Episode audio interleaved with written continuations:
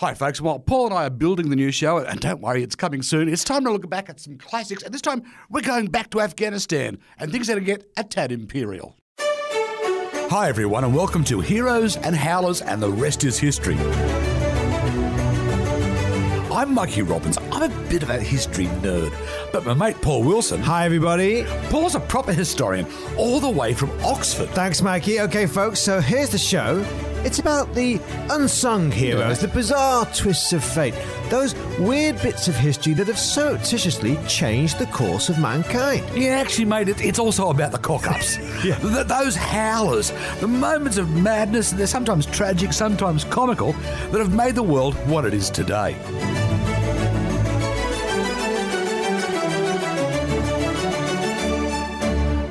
Okay, mate, I, I see a Stan in a country's name, which means we are definitely in your wheelhouse. That's right. We're talking Afghanistan, we're talking the British in India, and we're talking, well, the first Afghan war back in the mid 19th century. Yeah. right. Now, we've got to remember, mid 19th century, we're still not quite at the British Raj stage of India, but obviously the British are in India, and it's they're there as the East India Company. Um, now, A company that goes back for centuries. That's right. And yeah, the, the, the howlers, strings Yeah. of howlers yeah, between the British Raj and the East India Company, the different catalogues of greed, arrogance, exploitation. It's hard to know really where to start. But I want today to talk about the first Afghan war um, because uh, to me, that really is the standout howler. And of course, you know, it's many of the problems all of the- They are still reverberating today. that's right, yeah. And yeah, when you think of the Brits in India, mate, yeah, usually you think on, I, am going to say a name Robert Clive. Yeah, yeah, exactly. Clive of India, Yeah. jewel in the crown, all that kind of thing. But as you said, yeah, the East India Company does go back much, much further than that. It was actually formed back in 1599 um, under the Elizabeth I. There were some these guys that were nicknamed the Adventurers, led by James Lancaster, and Queen Elizabeth issues the royal decree for them to set up a colony in India, um, which is going to be run for the next few hundred years by the East India Company out of what become their headquarters in Calcutta and also in Bombay. I'm glad you mentioned Bombay, or Mumbai as we call it Yeah. now, because to me, this is so typical of colonial attitudes towards not just India, but to virtually any of the countries that the, that the European powers went into. Mm. Now, okay.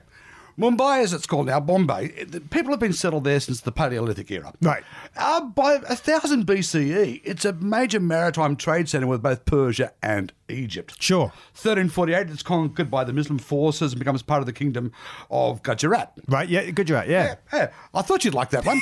but, mate, then the Portuguese stick their nose in. They, they, have a crack at take, Sure. taking over in 1507, but That's they, right. they gain control of it by 1534. That's right. Now, in 1662, Catherine of Braganza, Mm-hmm. the Portuguese princess and daughter of uh, the Portuguese king John VI, now she marries Charles II. Ah, yeah, she marries Charles II, of sure. England. Now, also, too, Charles II at the time time's a little bit broke. Right. Now, her diary included £500,000 in cash, Right. trade deals with Portugal, as well as, for good measure, Tangier and let's throw in Bombay. Well, I let's must. just throw in Bombay. I know, and I, I, say, I know exactly where you're coming from there, Mikey, because it really is. That's typical of how, the sort of colonial attitude of you know throwing these um, states of millions of people around like trinkets. But here's the thing after a couple of years, the Crown doesn't really know what to do with it in England, so they give Bombay to the East India Company in 1668, and that's how the East India Company gets Bombay. Gotcha. So, you know, the East India Company, they're big enough to control things like Bombay and Calcutta and be given these states. Because, uh, give you some facts here, Mikey. Yeah. The East India Company, at, at its height, Right. it rules 90 million Indian subjects. Right. It rules 70 million acres of India. It's got its own flag. It's got its own currency, its own rupees, its own mohurs. It's got its own army of 200,000 men, which is larger than most European yeah. states at the time. That's Yeah. a genuinely big army. But correct me if I'm wrong, mate, it hmm. didn't have to always be that way. True. I mean, when things started off, Yeah, that- in the early years. they actually were slightly more. I'm not going to say liberal, but more culturally sensitive. Well, they're much more culturally aware, and to be honest, at the beginning they were traders rather than political. They weren't trying to uh, establish political control; they were just looking to make money out of the trade. And yeah, a lot of them to do that, yeah, they would get they would get in with the local culture. Because like a third of all the uh, employees of the East India Company, they were actually in marriages with Indian women, and they well, at the start, they respected culture. And they were absorbing the local culture. That's right. You know, yeah, there's one name that rings a bell to me Charles Stewart. Now, he becomes, in the early days, known as Charles Hindus. Charles Hindu Stewart. That's Be- right. Because he converts to Hindu. That's right, the Hinduism. And of course, you've got Captain James Achilles Kirkpatrick, who's the uh, the resident ambassador in Hyderabad. He converts to Islam. He marries uh, Kara Nisa, who's one of the most noble um, descendants of the royal Mughal line. But But I'm about to say, yes, that's all well and good. But today we're talking about the debacle that is the first Afghan war. yeah, because unfortunately, that's those are the early days. But by the mid 19th century, that is not the That's case. not okay, what's happening. and we've got the first Afghan War, 1839 to 1842, and of course, the backdrop to that is the the Great Game, the what the Russians call the Tournament of Shadows, going on in Central Asia. And, and what's really happening, Mikey, Hmm. is that the, we're looking for competition, power, influence, not just in Central Asia, but of course, everyone is fearful in British India of attack or invasion because, you know, since Alexander the Great times, you've got people coming over, charging over the Hindu Kush um, and invading the plains of India from the north. And round about the same time, Russia's always looking south into Afghanistan. That's right. In fact, Russia's on a bit of an expansionist push at the time anyway. That's it. So Russia's pushing into Central Asia. The Brits are in control um, in India, but not quite as in control as you might think they were, because. and I know you're going to like this. Yeah. a little bit of map time. Oh, good on you, mate. if you look at this map here, Mikey, of, of India in the middle of the 19th century. Right, yes. Yeah, you can see how, yeah, sure, British uh, control all the south of Mumbai, south of Calcutta, the, the, the bottom triangle, if you like. But at the top, you can see quite clearly there, you've got the massive Sikh empire, which is, you know, Punjab. Um, you've got a much, much bigger Afghanistan than what's present day Afghanistan. Right. And you've got this northwest frontier uh, area separating um, British India proper um, from Central Asia. And the the Brits, they're, what they're really worried about, as we said, is is maybe the Russians coming through. Right. Even Napoleon, a few uh, uh, fifty years earlier, had mentioned when he did a deal with Persia, he had his eyes set on invading India through the Hindu Kush too. So yeah, that's their that's their real fear. Just that, like. that they really want to hold down this area for their own security in India. But of course, the locals know that. Right. Um, so the Afghan rulers are quite happy to play one against the other. Yeah, because um, Never heard that before, mate. and when a new emir takes the throne in Afghanistan, a guy called Dos Muhammad, yeah, he wants to try and win some more ground for the Afghanistan versus that Sikh empire I was telling you about because they've stolen Peshawar. He wants to steal it back. He wants Peshawar back. Yeah, and he said to the Russians, "Yeah, if you help me out, then I will, you know, maybe, you know, I'll join your sphere of influence rather than the British sphere of influence."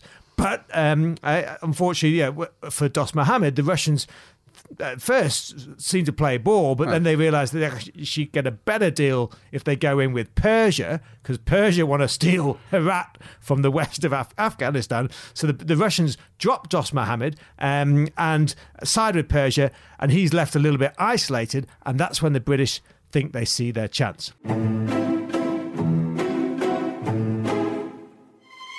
Okay, folks. So we're in 19th century India. One of the largest companies the world has ever seen, the mm. East India Company. It's seizing every opportunity in sight, legally or mm. illegally even.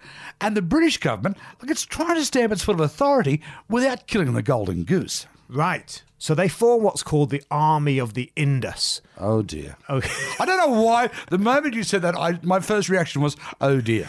Okay, and then what their plan is, there was a before Dos Mohammed, the guy in charge in Afghanistan was a guy called Shah Shuja. Now he was the emir, but he was a very, very unpopular emir, and he got kicked out pretty quickly on. But the Brits think if we can invade, put him back on the throne, Put, Sh- put Shah Shuja back on. Shah Shuja back on it, kick out Dos Mohammed, um, and then they'll have a sort of puppet, if you like, um, who they can manipulate to do their bidding. Um, and it'll also keep the Sikhs on board because that'll stop. Shah Shuja will say, yeah, no, sure. The Sikhs can keep um, Peshawar. And so the Sikhs, who are at this stage are very big allies of the British, um, they'll keep them happy as well. Right. I think I got my head around the plan. Yep. So describe what's happening with the army of the Indus. Right, so the army of the Indus, 38,000 men, okay, and 30,000 camels and cattle in this enormous train that's going marching up up the Indus, turn left and over the Khyber Pass into Afghanistan. That's a logistic nightmare. Well, it is a it is a nightmare, particularly if you've got regiments bringing their own packs of foxhounds. You're kidding me. No, no. If, if each officer had sixty camels for his personal uh, personal affairs and kit, and there's another regiment had two camels just to bring their own cigarettes. But those extra camels, they're not the real problem, are they, Paulie? The real problem. The real problem is half of these forces are under British Army command, but the other half are under the orders of the East India Company. And these birds of a feather do not want to stick together.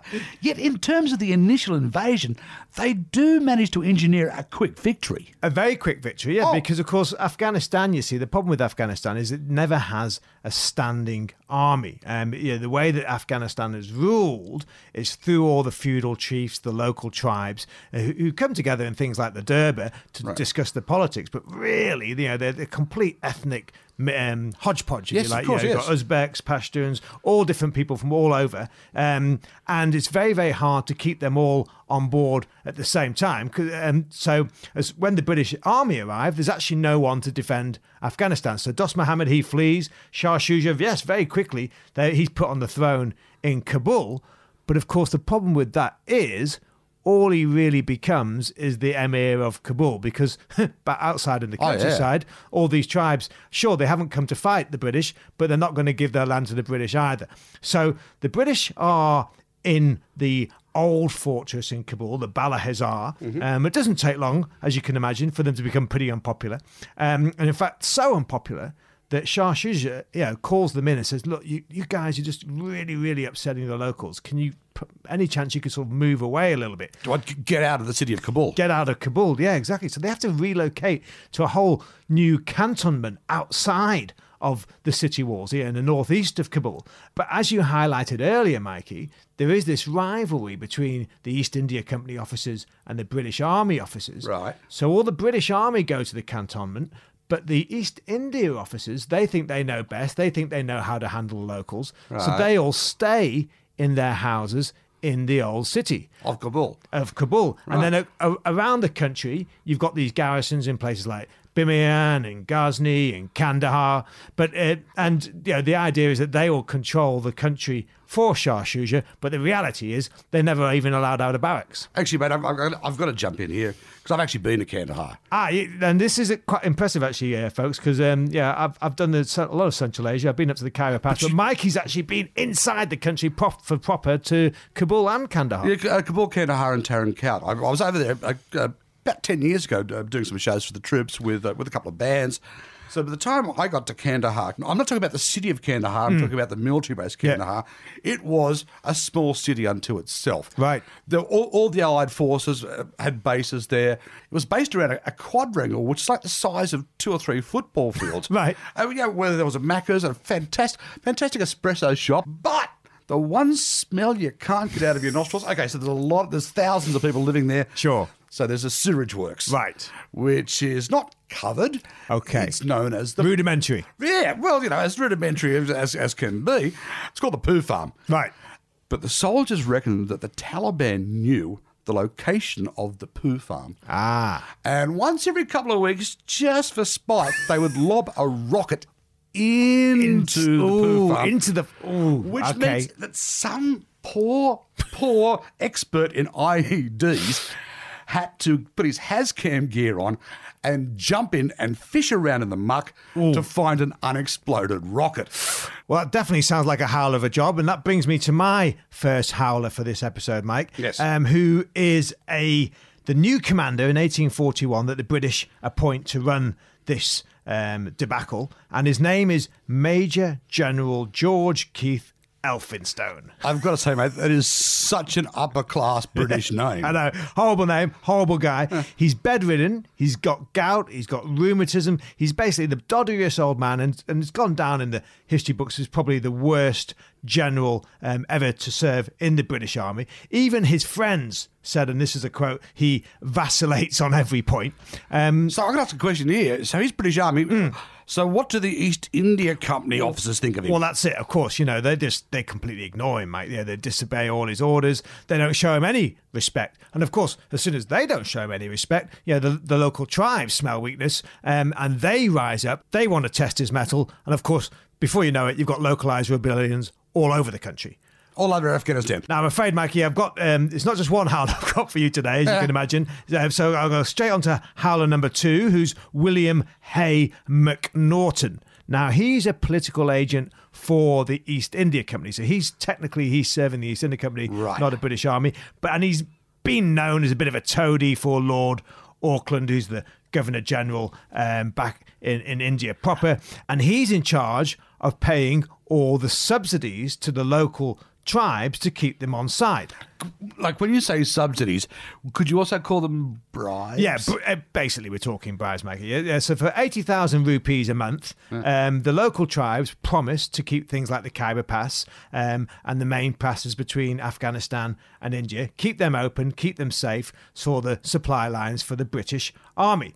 But McNaughton, in September 1841, he decides to reduce these subsidies, cut them in half effectively, from 80,000 rupees to 40,000 rupees. So you're talking about the Khyber Pass That's here. right. And can I just point out that I have not mentioned the Carry On movie, Carry On Up the Khyber, a Sid James classic. Right. But what tribes are we talking about? Okay, we're talking about the Gilzai tribes here, Mikey. So they've declared jihad. Now, I've got a great quote for you here, Mikey. This is the response from McNaughton, and it really does sum up his sort of the attitude of it and arrogance, Arrogance, of, this, yeah. of this man. He says the Eastern Gills Gilzai are kicking up a row about some deductions which have been made from their pay. The rascals have completely succeeded in cutting communications for the time being, which is very provoking to me at this time. But these vagabonds will be well trounced for their pains. Total dropkick. 100% mate and to rub salt into the wounds mikey he he goes out on campaign and yes he does um, defeat the tribes but he then makes all the tribal chiefs send their children to Kabul to Shah Shuja's court as hostages to make sure they won't rebel again in the future. And you said before, no one likes this guy, Shuja. He doesn't like that. No one likes this guy Shuja, and there's a good reason for it because he was famous throughout his time on the throne the first time round for torturing, mutilating anyone he could lay his hands on. Not good. Right now, but I need you to park that one, Mikey, Okay, because okay, I'm, I'm parking uh, Shuja and the children hostages Yeah. because where are we going now? park howler number two because I need to quickly just get on to howler number three before I come back. And howler number three is a guy called Alexander Burnes, who is nicknamed Secunda Burnes, a, a Secunda Alexander after Alexander the Great. Now he, I got a feeling not so great. not so he's not very great. He's a political officer, Mike, he's, uh, which I think says it all, isn't it? So once again, he's another East India Company guy. Another East India Company guy, yeah. And he's one of those who said, I'll stay in the old city. I know what I'm doing. I don't need to go to the, the cantonment with the British Army. So he's one of the guys that stays in Kabul. Yeah, so he's in Kabul. He's in his old house, um, and he's you know man about town, thinks he's really fancy. And one day, on the first of November, in fact, a local Kashmiri slave girl, Right. who is the slave girl of a, of a local Pashtun chief, Abdullah Khan Achakzai, she runs away from um, the Pashtuns' houses and makes her way and takes refuge in Alexander Burnes' house. Now, Oh dear. well, you say, oh dear, mate, I don't blame you because Burnes, what does he do? He doesn't just take her in, he takes her straight to bed. Oh, So he's bedding the Kashmiri slave girl of the local chief. right. Now, funnily enough, the local chief's not very happy. He sends around an emissary to try and sort of, you know, negotiate their way out of this. Burnes turned round and has the messenger flogged. So, November the 2nd, the day after. the day after happens to be the 17th of the holy month of Ramadan. Now, that might not mean anything to you, Mikey, but that's the anniversary of the great Battle of Badra of 624. All right. When the Muslims defeated the infidels in Mecca, and it was effectively the first holy jihad.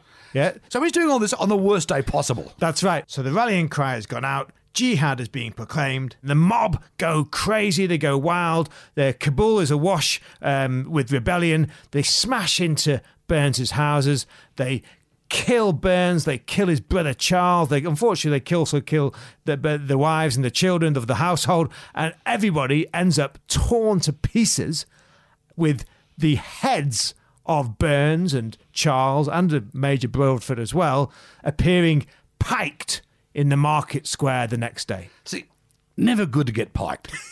So, back to Howler number two, as I said.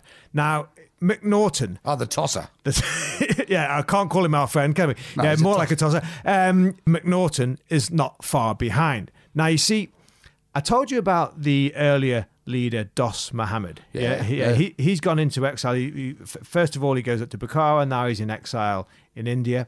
But his son, Akbar Khan, he has stayed in Afghanistan. He stayed in Kabul, and he is now seen as the leader of the opposition. So the Uh, The opposition to, to Shuja.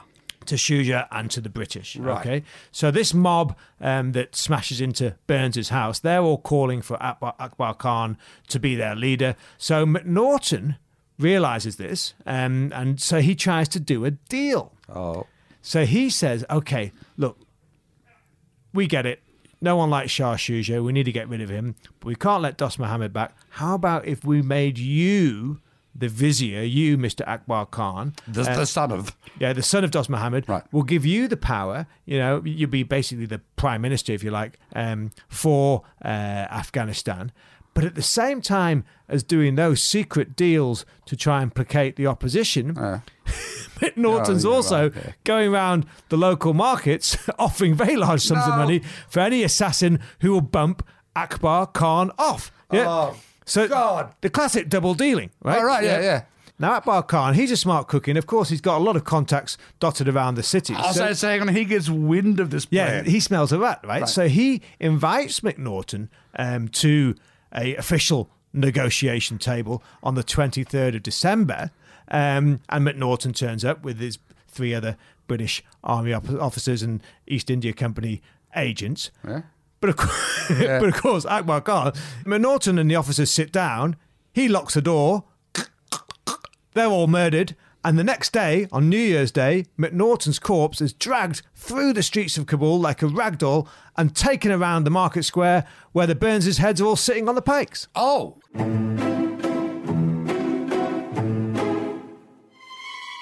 We're now in early January 1842 in mm-hmm. Afghanistan. We've lost two howlers. Yes. But we've still got the first one. Still got do- back to number one, Mr. Elphinstone. That's right. So, Elphinstone, interestingly, early January, finally makes a decision. An unusual thing for him, apparently.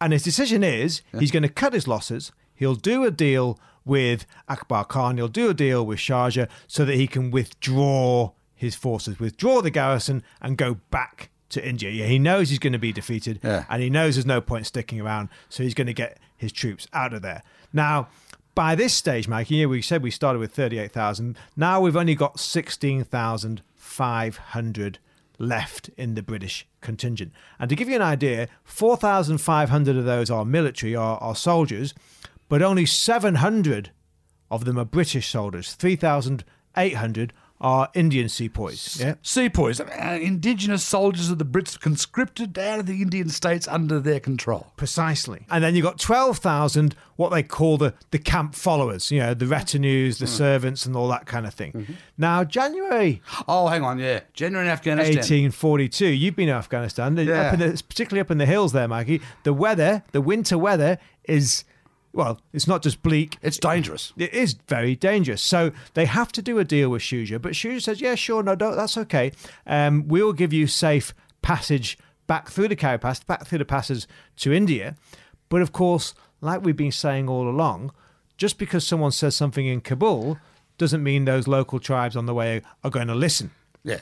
Once again, history repeats itself. Yeah, so these tribes, and they know that there's, there's gorges and treacherous passes Hmm. all the way along. And if you look on that, that map, Mike, you can see Round the- round the yeah, Kabul the River. Kabul River, Yeah. right? Yeah. So as you follow the Kabul River on its way down towards British India at the time, yeah, the, the number of opportunities for attack and ambush and, and plundering. Yeah, oh, yeah. yeah, It's is- rife. so on the 9th of January, Shah Shuja says, sure, I'll offer you safe passage, but everyone knows that's not worth the paper it's written on. So they also speak to Akbar Khan. Yeah, they know they need to get him on side as well. Now let's remind ourselves, Akbar Khan is the guy who actually dragged McNaughton's body through the streets like a rag doll. He, he did, yeah, but he's also because he's the son of Dos Muhammad. He still does um, hold some sway. Oh, yeah. Um, and the Brits decide that perhaps you know, yeah, better the devil you know. So they set out, and for the first couple of days, doesn't go too badly. But as we said, the winter weather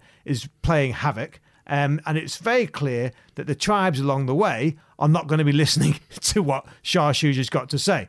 So they asked Akbar Khan, Can you help against the tribes? He says, No, those local tribes, they will show no mercy. But what I will do for you, I will take all your British women and children, I'll take them back into Kabul and I'll keep them hostage safety as long as, you know, further down the line, you pay a nice, pay me a nice ransom, Pay a ransom, yes. for them to be released. But yeah, quite you know, looking at it quite objectively, it, it makes sense. It did make sense, and the British, to be honest, were very, very happy to do it. But the problem was the East India Company said, sure, that's fine for the British women, but if they take the Indian women, the Indian children, um, it, or the camp followers, we're never going to pay any ransom for that. Oh. So Akbar says, well, in that case, they, I'm not going to take them hostage. I'll just leave them to the tribesmen. Best And of luck. See you later. and sure enough, on the 10th of January, in Tungi Tariki, which is this narrow pass, 50 yards long, just four yards wide,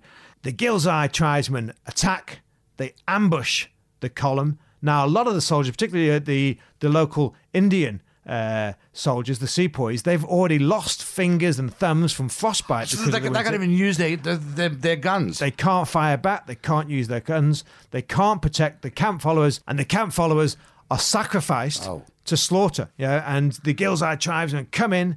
They round up all the camp followers at the back um, of the army columns, and if they, those they don't kill, they strip and leave to freeze to death.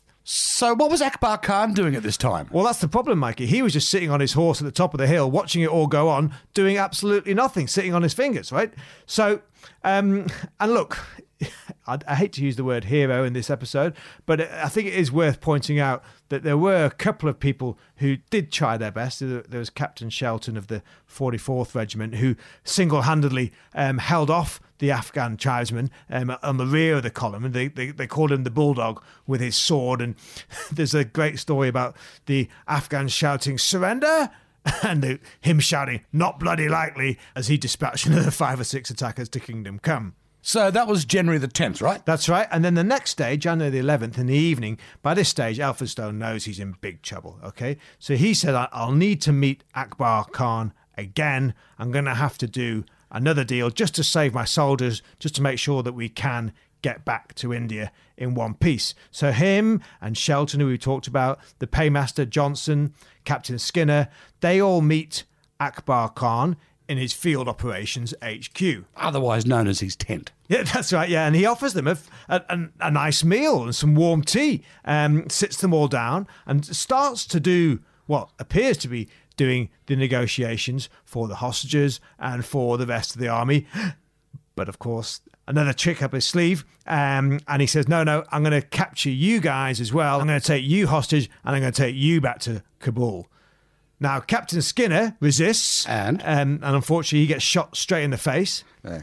Elphinstone, Shelton, Johnson, yep, they have to go back to uh, Kabul as hostages. They have no choice. So now the British forces, what's left of the British Army, what's left of the East India Company, they're now under the command of a guy called Brigadier Thomas Anquetil. Um, he keeps going, he keeps pushing, trying to get back um, to India. They make it as far as the Gandamak Pass. Now, can I jump in here, Paulie? Every time you've said the word pass, there's been trouble. Yeah, well, the Gandamak Pass, I'm afraid, Mikey, is the scene of the final massacre. And by then, you're down to your last 65 uh, British um, soldiers. Out of a starting number of 4,500. 4,500, that's right. Plus the 12,000 fo- camp followers who've already been sacrificed. And every single one, bar one chap, Dr. William Brydon, every single one massacred.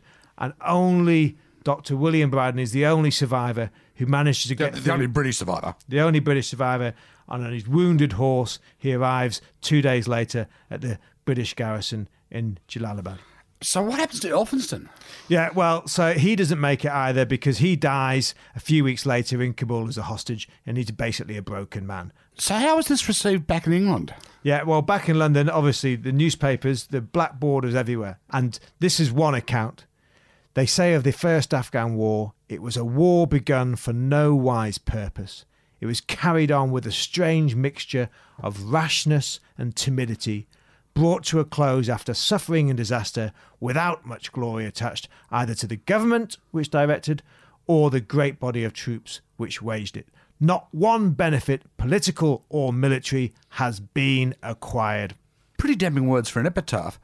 But I've got to ask, what's happening back in India? Well, that's it. It all goes to pot, Mike, I'm afraid. You know, um, Afghanistan, Shah Shuja doesn't last the week. Yeah, Dost Muhammad comes back out of exile. He becomes the emir again um, with his son, Akbar Khan.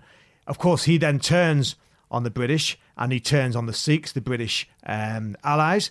The Brits then sell sell the Sikhs up the Swanee in the Sikh Wars of the 1840s. And to be honest, Mikey, that's really the, the final nails in the coffin for the East India Company because right. in 1858 the British government takes over completely um, after the Indian Mutiny um, with the British Raj. Um, and of course, in terms of Afghanistan, you know, um, you've got the second Afghan war in 1878. That fares very little better. And then 100 years later, in 1978, you got, you got the, the Russians going you know, into Afghanistan, you know, destabilizing what was never stable in the first place.